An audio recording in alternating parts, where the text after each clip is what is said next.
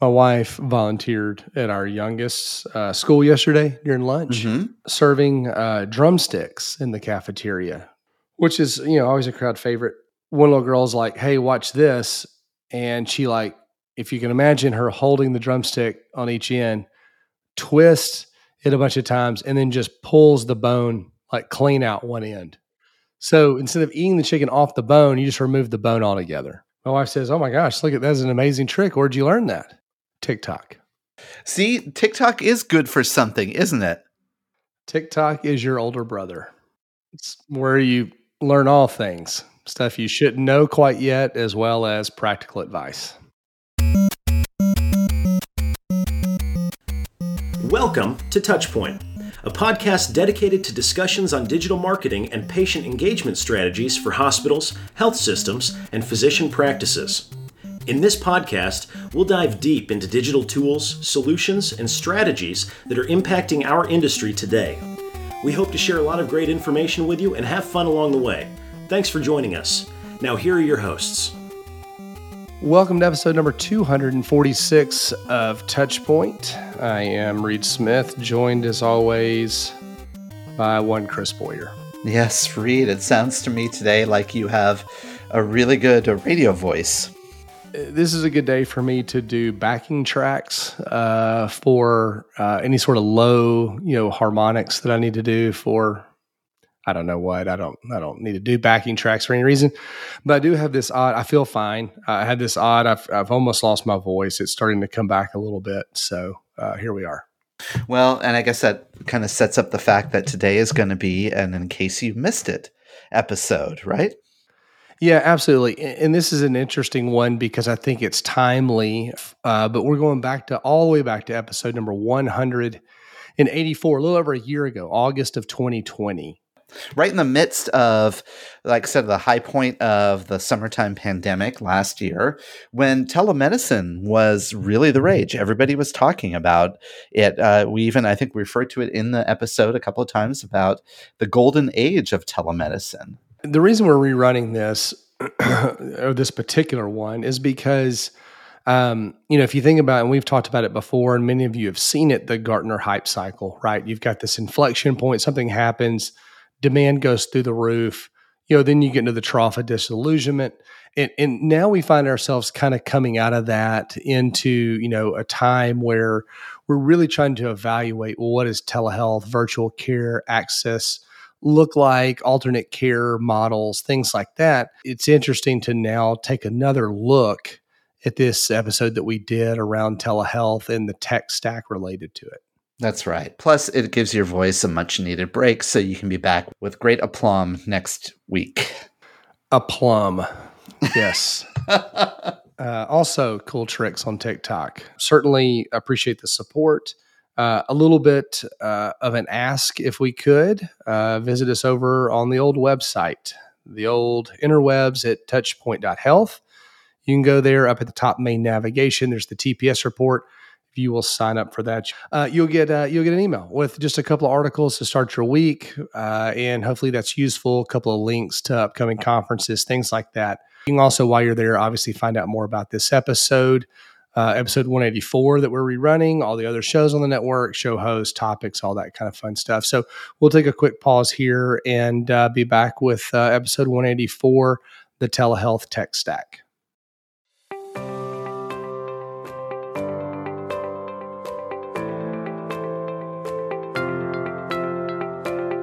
Chris, in today's digital age, your online reputation, as we all know, is crucial. With customers relying on online reviews, your first impression is also compared directly with your competitors. Sure is. And Reed, consider this 86% of patients today read online reviews, and 73% demand that that healthcare provider has a minimum four star rating. Demand. They demand it. Yeah, they do. Well, to stand out, choose reputation to help amplify your brand and to build trust. Be the provider of choice in your area, understand patient sentiment, get actionable insights, and even foster patient loyalty. And look, here's the easy way you could do that. All you need to do is go visit reputation.com slash touchpoint. That's reputation.com slash touchpoint where you can download their healthcare online reputation management guide and build a reputation that performs for you.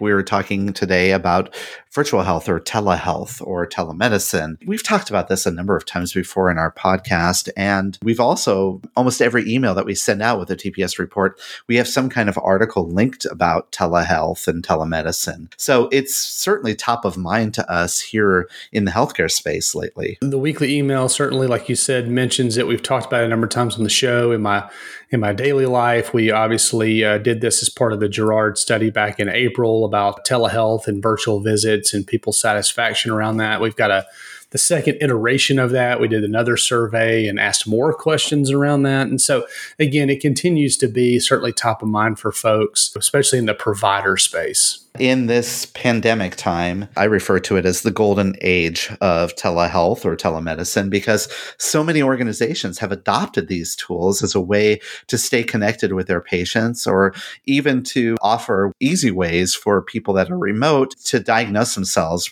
around coronavirus and other things without having to physically come into locations. So this is the, the era of telemedicine and it's here to stay. That's right. In these unprecedented times.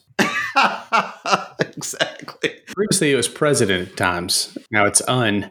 There's some reasons for that. Certainly, you mentioned those people, you know, nervous about going in, but we do have a faster internet connection and some of those types of things that are certainly making it easier for some of this stuff to happen. The technology is there from a connectivity standpoint. And, you know, people are wearing things and have worn things for some years. I remember the Nike, what was it, the Nike Fuel Band? Is that what that thing was called? The Nike Fuel Band, yeah. It was uh, launched at South by Southwest some years ago. I remember when that when that happened, a bunch of Live Strong related stuff around it. You talk about the the scales and monitors and you know all the different things, you know, Apple Watch, for example, you know, that people are used to to wearing and transmitting that data. Well, now they're able to talk to their provider, kind of in some of the similar sense, and it seems to be popular. And well, it certainly is popular. And the studies that you've been doing at Jarrard around how patients are adopting and, and their opinions about telemedicine, and we're seeing that evolve more and more. A recent study by Salesforce called The State of the Connected Patient actually showed that younger patients, those those millennials and even younger, the Gen Zers, they by a majority would prefer a telehealth option like video chats and telemedicine patient engagement platforms over actually in care visits, at least for the initial ways they actually access care.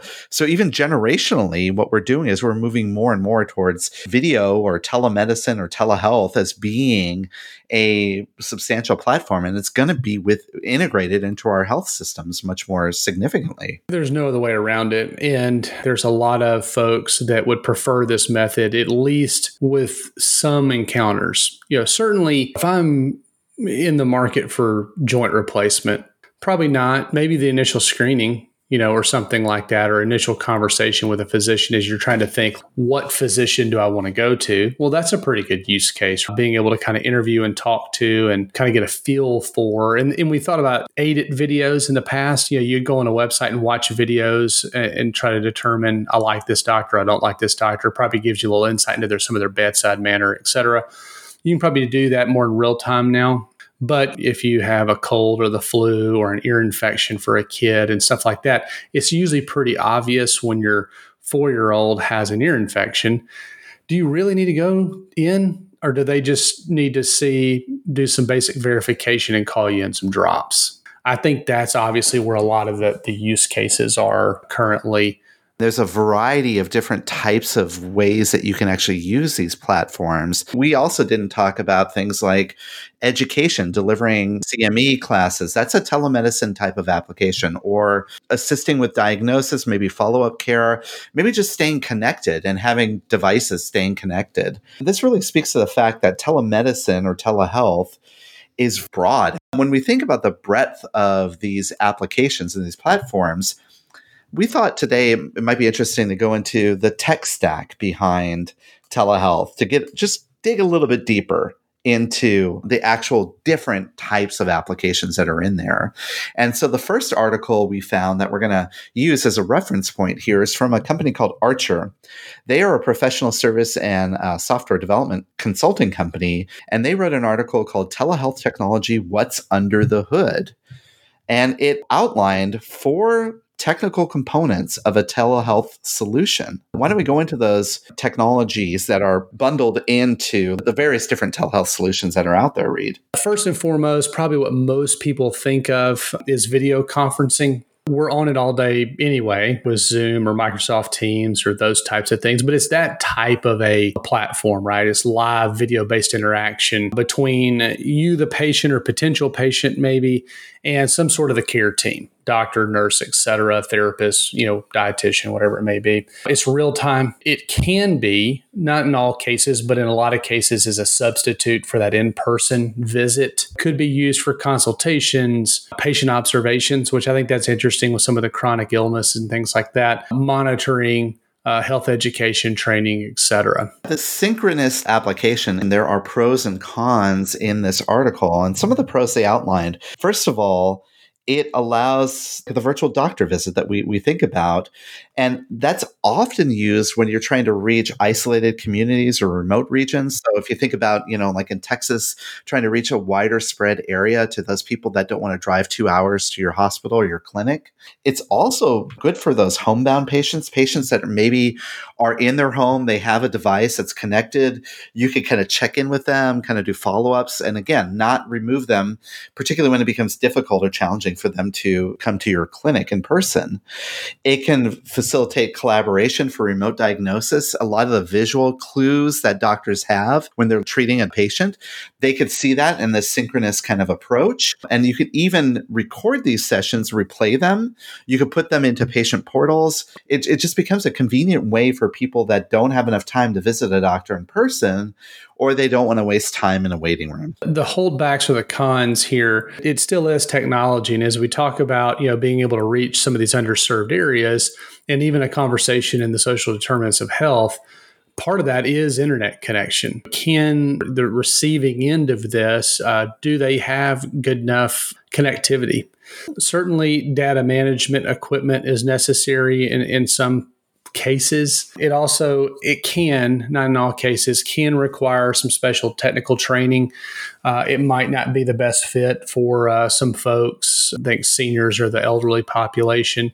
And then from just a logistical standpoint, what about coverage, insurance coverage? You know, can you do these things? Will doctors actually do this? Or are they not getting compensated? Therefore, you know, how reliable is it or how much time are they devoting to it? That kind of thing. I, you know, video conferencing certainly in the forefront of all of this little background and, and what the uh, pros and cons are. Now, much related to video conferencing, which is remember it's synchronous, right? So real time. There's also an asynchronous method, which in telehealth parlance is sometimes called store and forward, and particularly around imaging. Store and forward systems support collection, recording, transmission of health history data through some kind of secure electronic communication system between a specialist and maybe another specialist or a specialist and a patient think about it as like being a place where you can digitally transfer images. You can go through x-rays. You can also do it via text, via email, video. In this particular case, when you think about this type of telemedicine. It's less of real time and more of let me collect information and get it to you, let you look at it and get back to me model. And I'll go into some of the the pluses here. This does remind me of kind of what we've thought about historically around, you know, telerad services. And, and that's one of the pros here is healthcare professionals from several hospitals can share information and discuss a patient as if they were in the same place. And like you mentioned, the MRIs, the X-rays, you know, any sort of that film based can be transmitted to a specialist for a second opinion or even primary opinion, even read, right? As we think about some of the rural facilities that maybe can't employ a radiologist, for example, this is how they they accomplish some of that. It makes it where electronic health records are more easily accessible. And, and this has been around for a little bit. So we have some compliance in place relative to privacy or HIPAA laws. And it's a great opportunity, obviously, with all of this, that, but they call it out here especially is the, you know, improved professional education. So again, I, I, think about this a little bit of like recording a grand rounds presentation and being able to offer that up to referring physicians. But then if you flip it over onto the, some of the cons, they're much like some of the others that we mentioned. First of all, you have to make sure these records are very high quality because these low quality records, x-rays, other images, can pose risk if you're not being able to clinically diagnose or treat a patient. Low internet speeds are a big problem here and in some areas can make virtual communication impossible, very difficult to do. Uh, you're talking about huge file sizes. And the other thing, this type of way is asynchronous. So it's not designed to be real time. In order to do this the right way and be HIPAA compliant, you have to have these high secure modules on both sides of the connection. So there's an investment involved with these store and forward type of models that can be pretty expensive to do.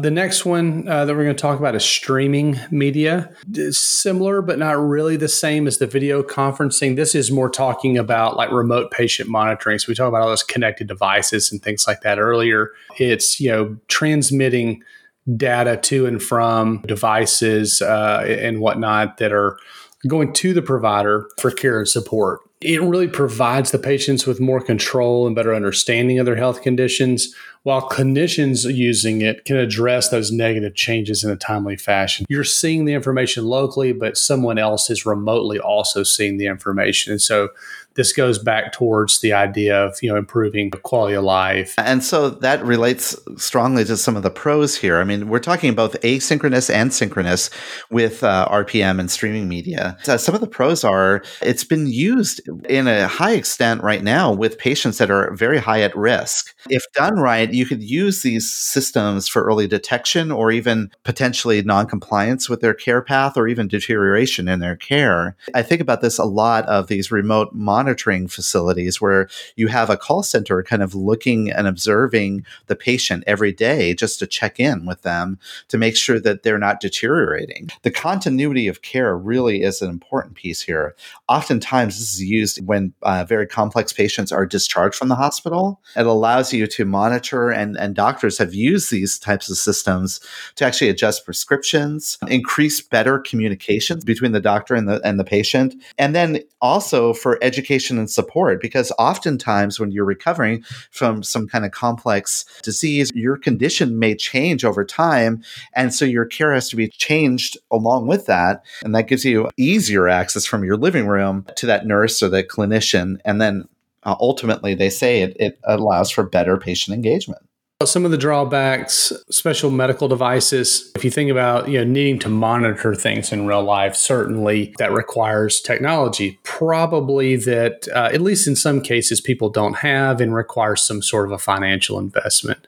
We're still transmitting data, so that obviously is a concern for a lot of folks around privacy and more specialists needed to process and interpret the data. Of course, this has to go somewhere. People have to look at it in a timely fashion for it to be worth what it is that you're doing. I mean, it's still technology. These are you know potentially pieces of hardware that are somewhere that then someone has to service and you know those types of things. If you have technology, it's going to break at some point or not work or you know cause an issue or something like that. The last grouping of telehealth solutions is one that's probably much broader than the rest.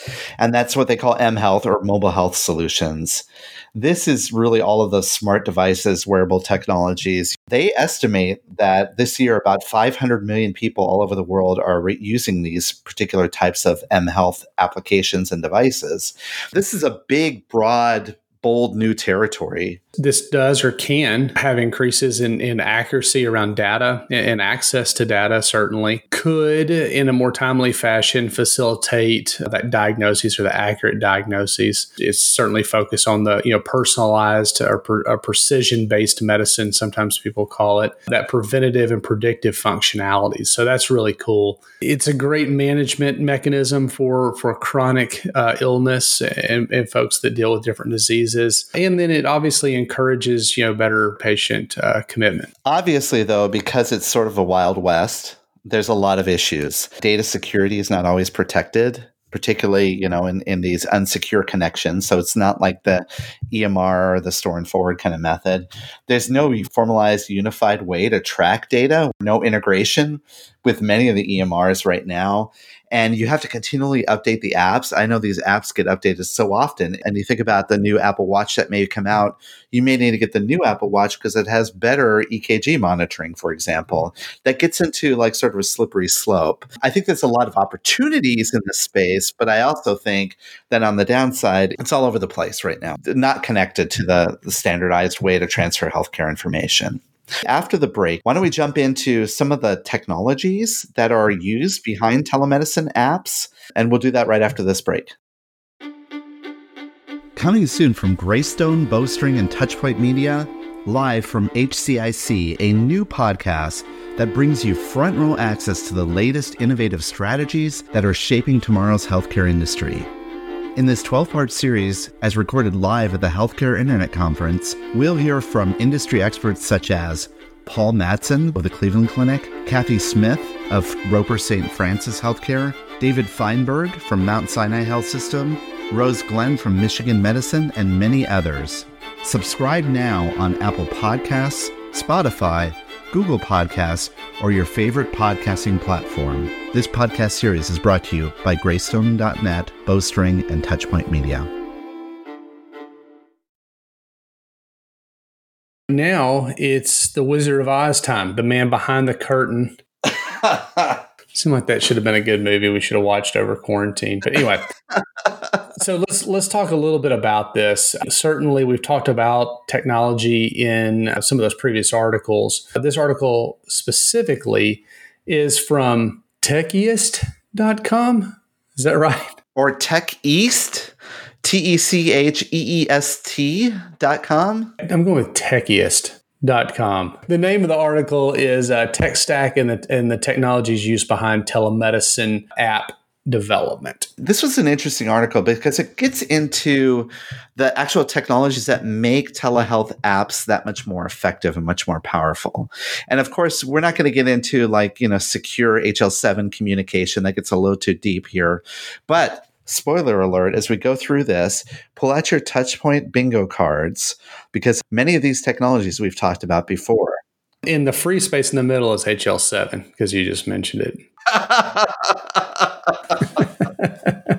Let's jump in. There's a few here. I'll start with the first one the technologies uh, that they mentioned that are used in this app development. First and foremost, uh, AI or artificial intelligence. This is probably not a big stretch considering we talk about it relative to uh, just about everything. It's implemented uh, obviously in the learning process because that's where you get a lot of your value out of this. And so telehealth solutions can improve the diagnoses and treatment recommendations, things like that by monitoring patients' cases all over. And it obviously enhances over time the algorithm. So you get uh, better recommendations as time goes. It also helps, they say, in um, repetitive tasks like uh, entering data into EMRs and trying to, you know, kind of that efficiency, reducing workload.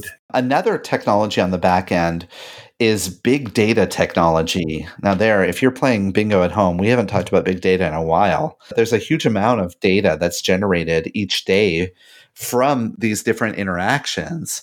And so if you want to find the, the most value from your apps, you want to tap into big data technology, which uses information to analyze, process it, understand patterns, derive different valuable solutions. Big data combined with AI, that becomes next level. Big bingo. We're going to go B4 on this one. No, it is blockchain. So we can't, we can't have a technology discussion without talking about blockchain. But it's the technology that, that ensures that the sensitive patient's data is well encrypted to protect it from data breaches and things like that. And we'll, and we'll see, obviously, that's a lot of the value of blockchain as we've seen it in the cryptocurrency space and things like that is the security part of it. Related to blockchain too is cloud storage. If you use cloud services in telemedicine, it helps to improve security and privacy controls of the telemedicine app, but it also improves the response time. You can't build it all on an encrypted end-to-end connection. Well, you kind of have to, but cloud storage is ramping up now so that it can amplify and make these apps more productive. And this helps a lot when you're talking about asynchronous or real time types of connectivity. So, cloud storage is one of those other technologies. Cloud storage. And then, uh, much like we mentioned AI earlier, we also have uh, AR and VR. Bingo. the idea of implementing augmented reality and telemedicine that's an interesting use case especially you think about how it may help doctors to operate more efficiently to have those augmented reality conference calls discuss patient cases check work reports digital interface you know using a digital interface etc i mean if you think about this even from a training and education standpoint you think about the physician thing of learn do and then teach. If you think about the way like the ar vr play uh, plays into that it's really fascinating. And so you've seen the da vinci kind of console where people will sit at it and do that which speaking of i've done that and it's really hard. But you're almost like playing a video game, right? Think about like case reviews and, and, and whatnot. The AR VR space can be really interesting as you think about telehealth. I'm convinced, Reed, one of our next telehealth consults is going to be done in Animal Crossing. You know? or Fortnite. And my son is already a subspecialist. exactly. The last technology that they indicate here is that uh, Internet of Things, which is oh, that's a wild card. If you're playing bingo, Internet of Things could be like all over on your bingo card because that's anything from like fitness trackers, pulse checkers, stress meters, anything that has like an app that can transmit data to and from all of these other technologies that's related to health. And they're building it into your shoes and into your socks and clothes.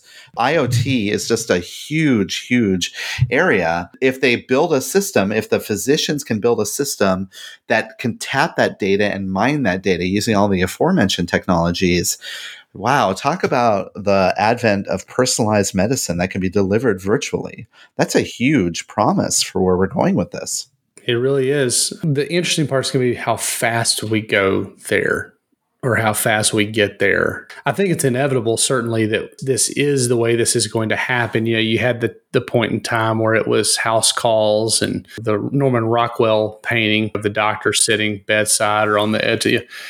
And then you know, we've gotten to where we have been over what's been our lifetime, I guess. And now we're moving into this virtual space. We're moving there very, very fast. What is that, the favorite quote of yours from McKinsey? This is from I don't know a month ago or so, but that uh, study based uh, a study that McKinsey and Company did said that based on you know interviewing and talking to folks that digital adoption by consumers has uh, vaulted five years into the future just over the course of eight weeks. That's where the future is. As we're talking about telemedicine and telehealth, it's important for us to understand the tech stack because the applications can go many, many different ways. With that, why don't we turn to an interview that I did just recently with the CEO of a virtual health company called Zipnosis. They're here in the Twin Cities. Jonathan Pearce and I had a chance to catch up and talk a little bit about what he's seeing as a person that is leading an organization and development of a telehealth platform, some of the experience that he's seen with his clients and where, you know, the various different trends that are coming out of this pandemic era that's impacting how he's looking at the future of where telemedicine is. And we'll do that right after this break. This episode is brought to you by Shopify. Forget the frustration of picking commerce platforms when you switch your business to Shopify, the global commerce platform that supercharges your selling wherever you sell. With Shopify, you'll harness the same intuitive features, trusted apps, and powerful analytics used by the world's leading brands. Sign up today for your $1 per month trial period at shopify.com slash tech, all lowercase. That's shopify.com slash tech.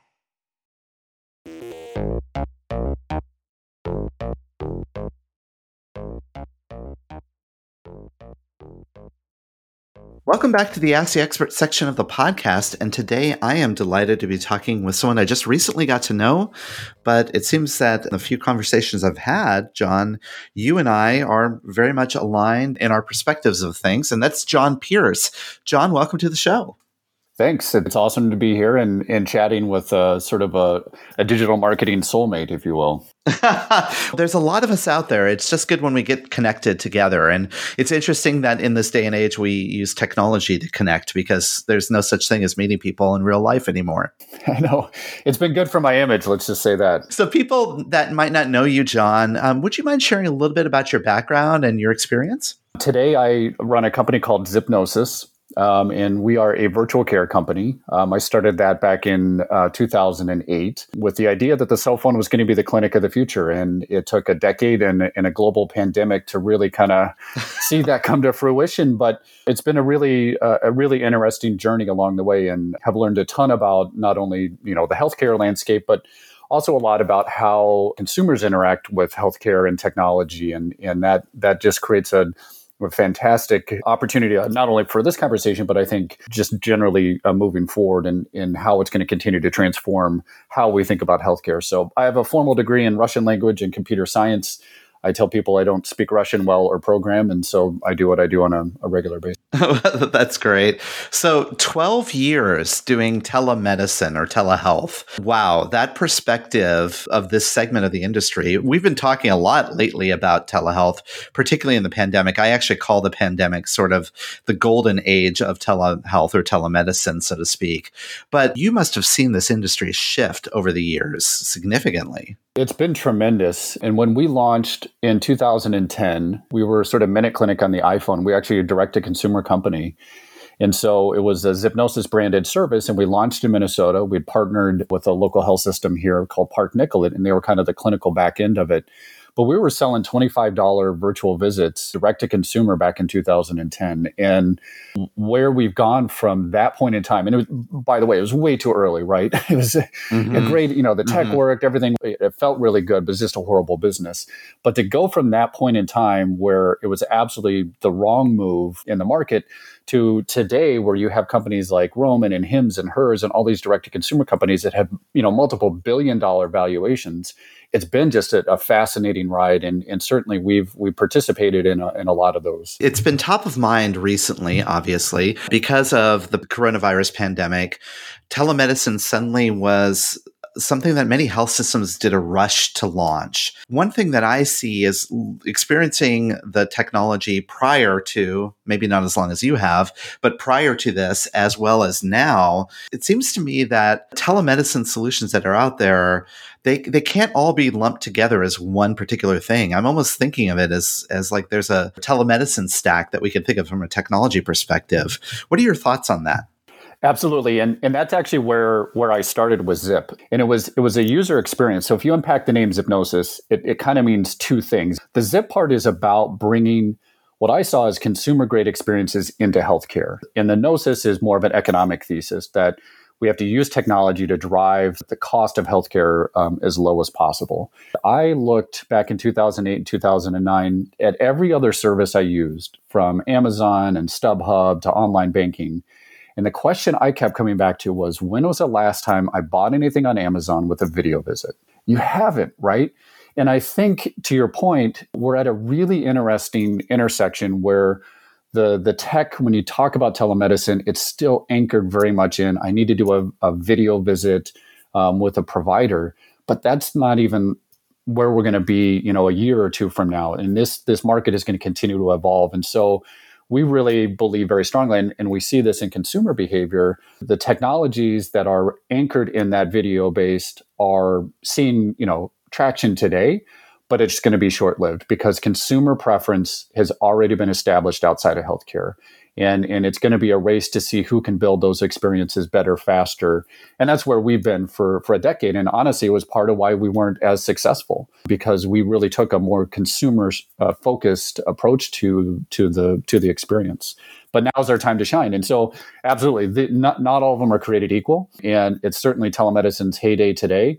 But I think when we look forward um, a couple years, you're going to see the ones that took those consumer grade experiences who didn't just focus on video are going to be the ones that are ultimately successful in this market. Yeah, that's an interesting perspective. I even made that mistake, you know, mistaking this as being like a video consult, so to speak.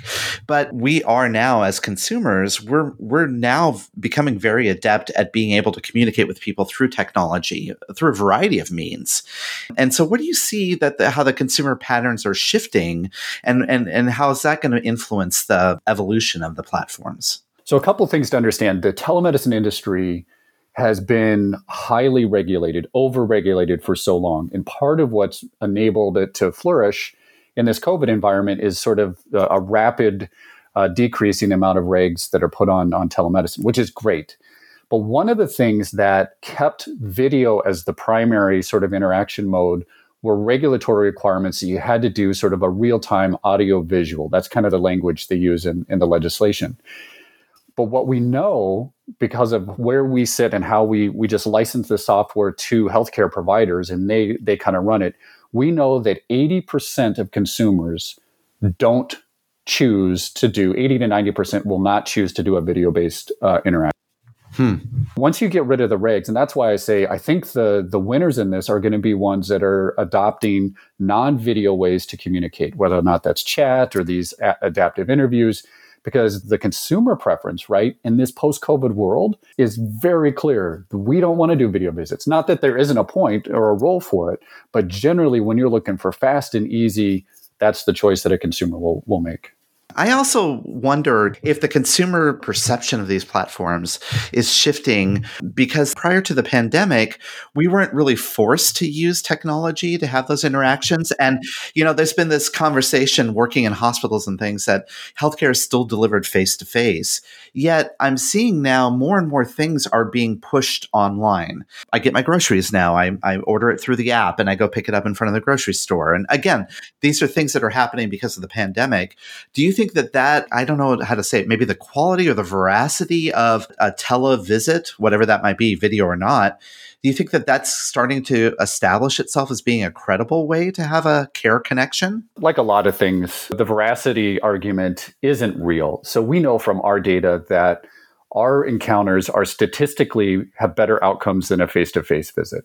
We've been able to prove that for over a decade because what we don't appreciate is that in a lot of a lot of clinical interactions is the role of that human, right? And when you use technology in a smart way, it can overcome things like a physician forgetting to ask a question or over prescribing a medication just to make you happy, but it's not the right clinical decision um, at the end of the day. So I think this it, this really does open up, hopefully, a lot of good discussion about the the real benefits of changing the way that we approach healthcare and we have spent so many billions of dollars in decades building and researching clinical algorithms, protocols, care guidelines, but they largely just sit on the shelves. That's really the power of, of what I what I think is is happening in, in virtual care and telemedicine is now we can have the conversation and go, actually, this could be really good for us, right? And instead of just having it be in person, look at all the other things that we can do so I absolutely think that, and I think the data is very, very strong that technology assisted virtual care is going to be a very, very good for us long term. I would agree with you on that, and I think the trends are pointing towards that. However, I can't help but think that the many of the the organizations that are embracing these solutions, particularly through the last couple of months, they're ones that have these preconceived biases, right? Health systems kind of looked at telemedicine a certain way or telehealth as a certain type of application and they fit it into certain ways. Do you see that shifting? It was evolving. Um, and, you know, we've got over 50 health systems who license the, the platform today. So we have a, a pretty good cross section of, of behavior. And I would say the more progressive ones had done an okay job of, of looking at telemedicine and virtual care largely around uh, patient acquisition. So, how do they go and, and approach the younger, healthier patients that are out there who have a lot of choices, you know, have um, a lot of discretionary um, healthcare dollars to spend? What's happened post COVID is it's really forced the healthcare providers to assume that virtual care is a part of their daily practice. And not only just in how they practice medicine, but also how they get paid. And I think we can't underestimate the, the importance of aligned reimbursement models for these healthcare providers. I think that's absolutely changing it from kind of sidecar, maybe a part of a digital strategy to this has to be an assumed part of care delivery for us, not just for young, healthy patients, but everyone. The provider acceptance of this is significant. I think reimbursement is part of that too, but I think it's also shifting their perceptions a little bit in how the tools can be used. Because I just was recently speaking to a, a pediatrician friend of mine, and he has a bias against telemedicine. He would prefer to have that sort of inpatient communication. And he says, because I was trained as a physician to get the visual clues, right, of when you're face to face. How do you get better provider adoption of these tools? Well, first of all, it's a process, right? And the thing, especially for physicians and, and especially pediatricians, these are people who care a lot about the quality of care that they're they're delivering. And and so I think bringing data and evidence that says, listen, you can pick up on these subtle hints and you can still practice really good medicine, even in kids, without having something face to face. I think those are really important conversations to have, and it will take some time. There's no doubt about it. And, and it would be foolish to just assume. I mean, I love virtual care and telemedicine, but it's not right in, in all the, the situations. Uh, I do think, though, it, it is time to make sure that physicians are not putting up the sort of the traditional, well, I, I, can't get a good quality medical exam or I can't make a good clinical decision. I would challenge that um, a lot more. And I think we're going to see um, a lot more use cases. And honestly, I think a lot of the, the physician pushback was, uh, you know, around reimbursement. Do I get paid for it? And something new. But a lot of it was just like, it was different. And when you're forced to do it, they're like, yeah, actually, that wasn't too bad. you know, like, right. Like I could actually make, I could do this on a regular basis. You're right. There, there will be a, a, group and a segment of, of the population and providers who do take a little bit more time, and that's that's totally acceptable. And the use cases, I, I'm a digital guy, so I have to use the term use cases, right? But the right. use cases uh, of the the virtual visits can be applied in many different ways. I, I know, you know, historically it's been well, we're going to use it for primary care, family medicine, kind of applications. Maybe we'll do some uh, behavioral health consults, et cetera. That's been the kind of the traditional way to look at these platforms. Yep. But I see it now that there's an opportunity opening up to seamlessly integrate it at various different touch points for even complex care. I mean, think about banking. I mean, there's a great analogy in there for a whole bunch of different things on the tech side. But 30 years ago, you would go into the bank in the same way that you would do a healthcare. And you're like, I'm going to the doctor, I'm going to the bank to do this thing. Now it, you don't go to the bank, right? You have an ATM for this, you have a mobile app that does that, right? I mean, it's a much more integrated experience and it's changed that. And healthcare is going to do the same thing. It won't be just about going in to do this thing with a physician or a doctor you will be interacting and, and this is kind of the thesis that, that we've had here which is you're moving from these discrete events into a stream of interaction and that's going to require us to think very differently not only about how we market it and message to patients, but also the technologies that support them. That same trend that you saw in banking is going to be is happening here within healthcare, um, and much more rapidly than I think we we give ourselves credit for. That's a really great analogy because as you were describing that, I thought, oh yeah, you know, initially I thought ATM was just a place where you just, you know, you get your money, you get cash or whatever. But now I'm using my app and I'm using a variety of different things, which kind of speaks to the fact that the virtual health platforms have evolved, right? Now we have remote patient monitoring, we have synchronous and asynchronous communications, we have video consults, we have text-based consults and a variety of different platforms that you can use now to solve different needs. And think about too, it you know, from a marketing perspective, it used to be, you know, you know, the Norman Rockwell, I, well, I've got my doctor that I go to, right? and that's that's kind of how you were associated. Now and we see this with a lot of the systems we work with i don't have a banker right? I don't have a doctor either but i bank at wells fargo.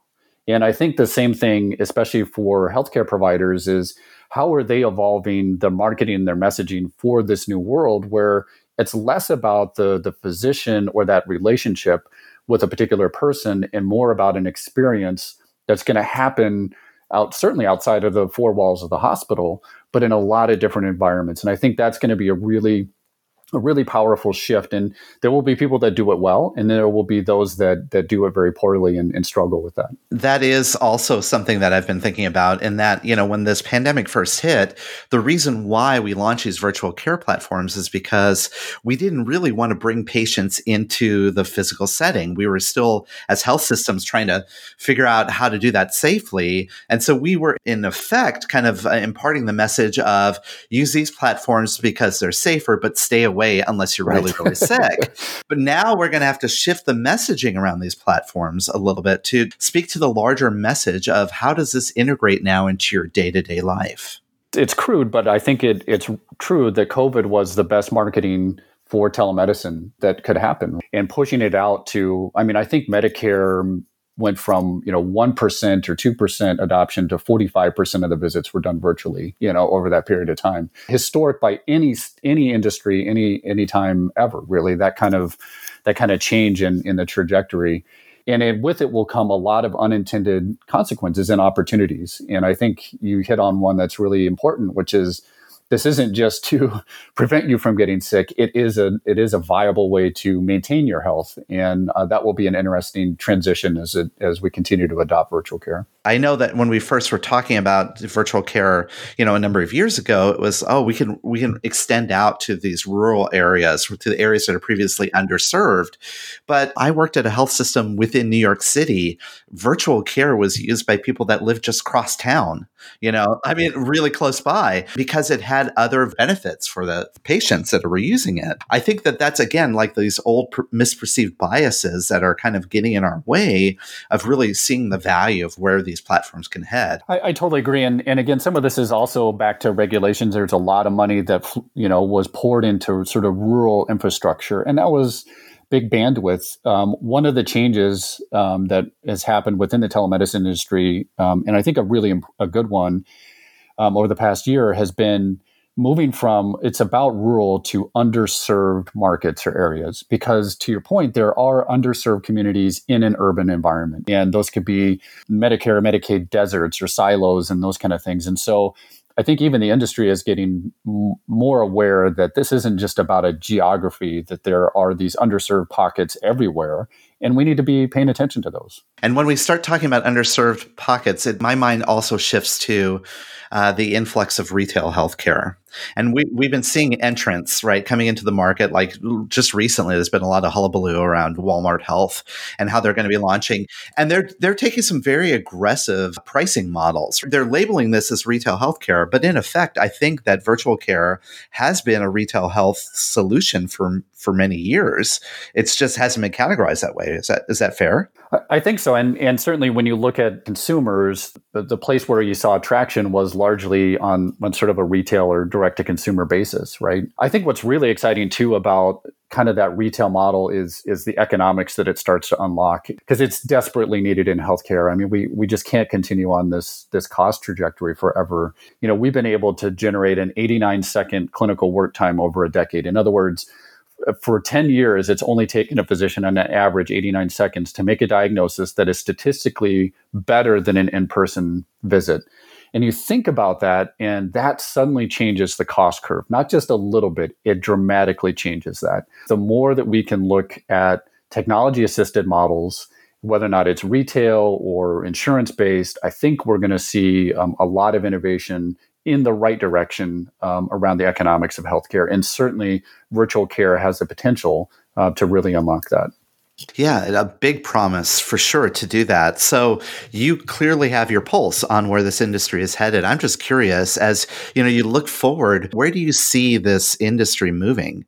Uh, you know, is it our health systems going to continue to be the ones that are going to be partnering with companies like yourself, or is it going to become like more of like an Amazon like model, right? Where these big technology companies are going to come in and do it, basically open up a whole new economy? I'll start with, I, I, think, an easy one, which is, you know, we're moving from a world where, let's say, you know, we did five or 10 million virtual visits last year in the US to 100 million. I think that trajectory is well underway, and I don't see that changing. Whether or not that happens over three or 10 years, I couldn't tell you, but we're on that, that trajectory for sure.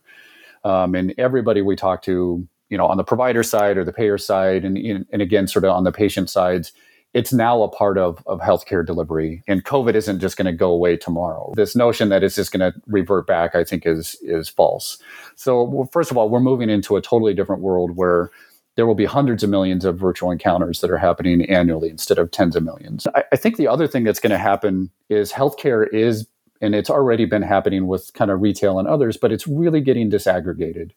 And the provider systems are, are struggling with how do you maintain you know the physical footprint but also understand that your world is getting kind of blown up and it's and it's happening in the homes and it's happening in on the cell phones of patients. And i do think this is you know back to the the point of this podcast here is i think the people the the companies and the entities that can connect with that consumer can project a brand that creates an experience that isn't just about a physical footprint in healthcare are going to be really successful I think those that are that continue to be anchored in come to my place and I will treat you are going to struggle long term. I still think you know the healthcare is is largely trust based, um, and so the provider systems have a tremendous head start on that on that front. You know to project their brands.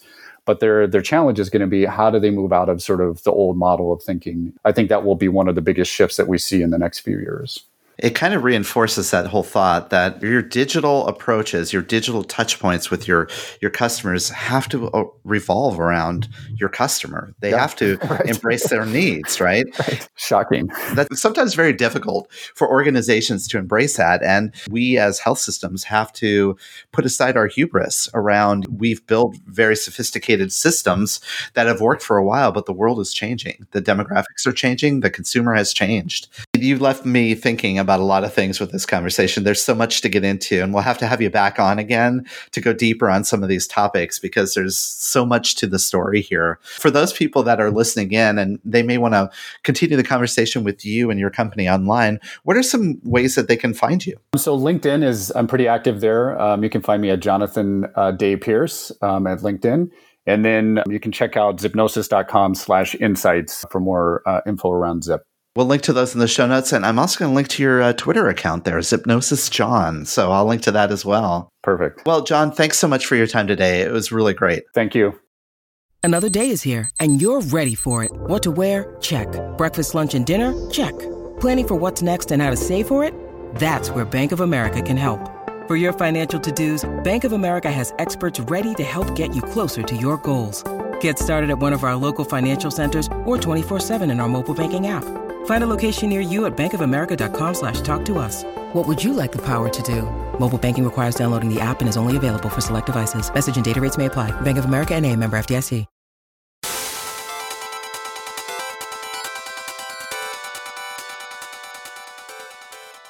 All right. Well, that was what episode number 184 from August the 12th, 2020 the telehealth tech stack. And again, a, another thanks, a second thanks, second round of thanks to Jonathan from Zipnosis from coming on and uh, and sharing some uh, some great some great knowledge there.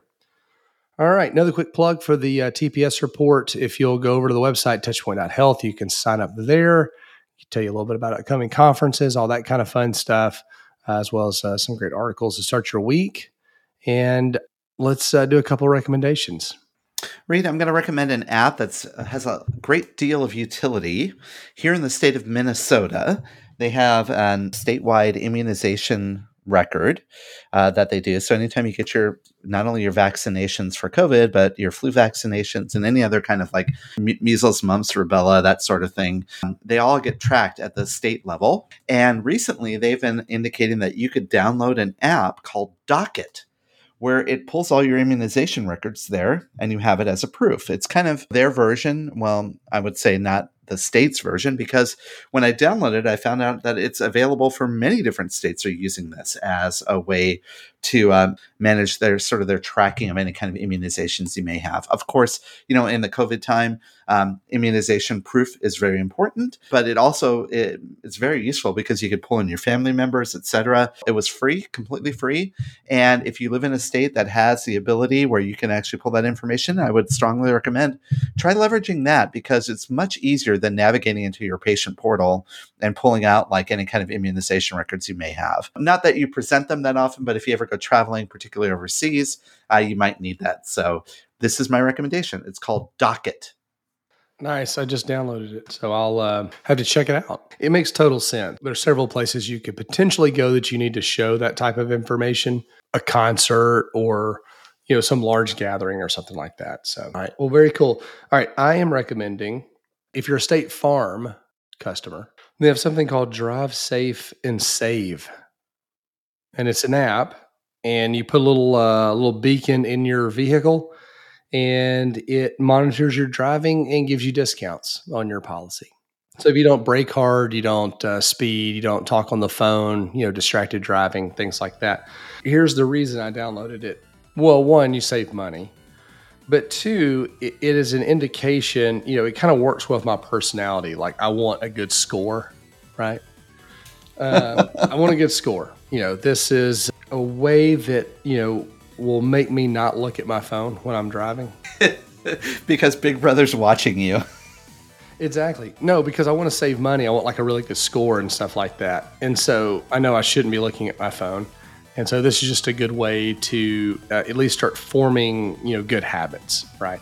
I'm not so much worried about the speeding part or the hard braking or, you know, that kind of thing. But it's, you know, certainly uh, as you think about distracted driving, that's a bigger and bigger thing want to be a good role model for the kids, you know, that kind of stuff. So everybody's already watching anyway. You might as well save a little money and form some good habits. So there you go. There you go. I'm sure other insurance companies have something similar, but I just think it's kind of interesting. I've been using it for a few months now. And um, yeah, so if anybody wants to compare uh, driving records, just let me know. One day, maybe we'll get an interface where I can compare my driving to your driving. And we can do like sort of a clout like approach towards driving. Yeah, these are this is really your new clout score, is what this is. love it. I love it. Well, very cool. Well, uh, great episode, very timely. Uh, hopefully, I will have a voice next week. Uh, thanks everybody for hanging in there. Uh, for Chris Boyer, I'm Reed Smith, and we'll see you next week. This has been a Touchpoint Media production. To learn more about this show and others like it, please visit us online at touchpoint.health.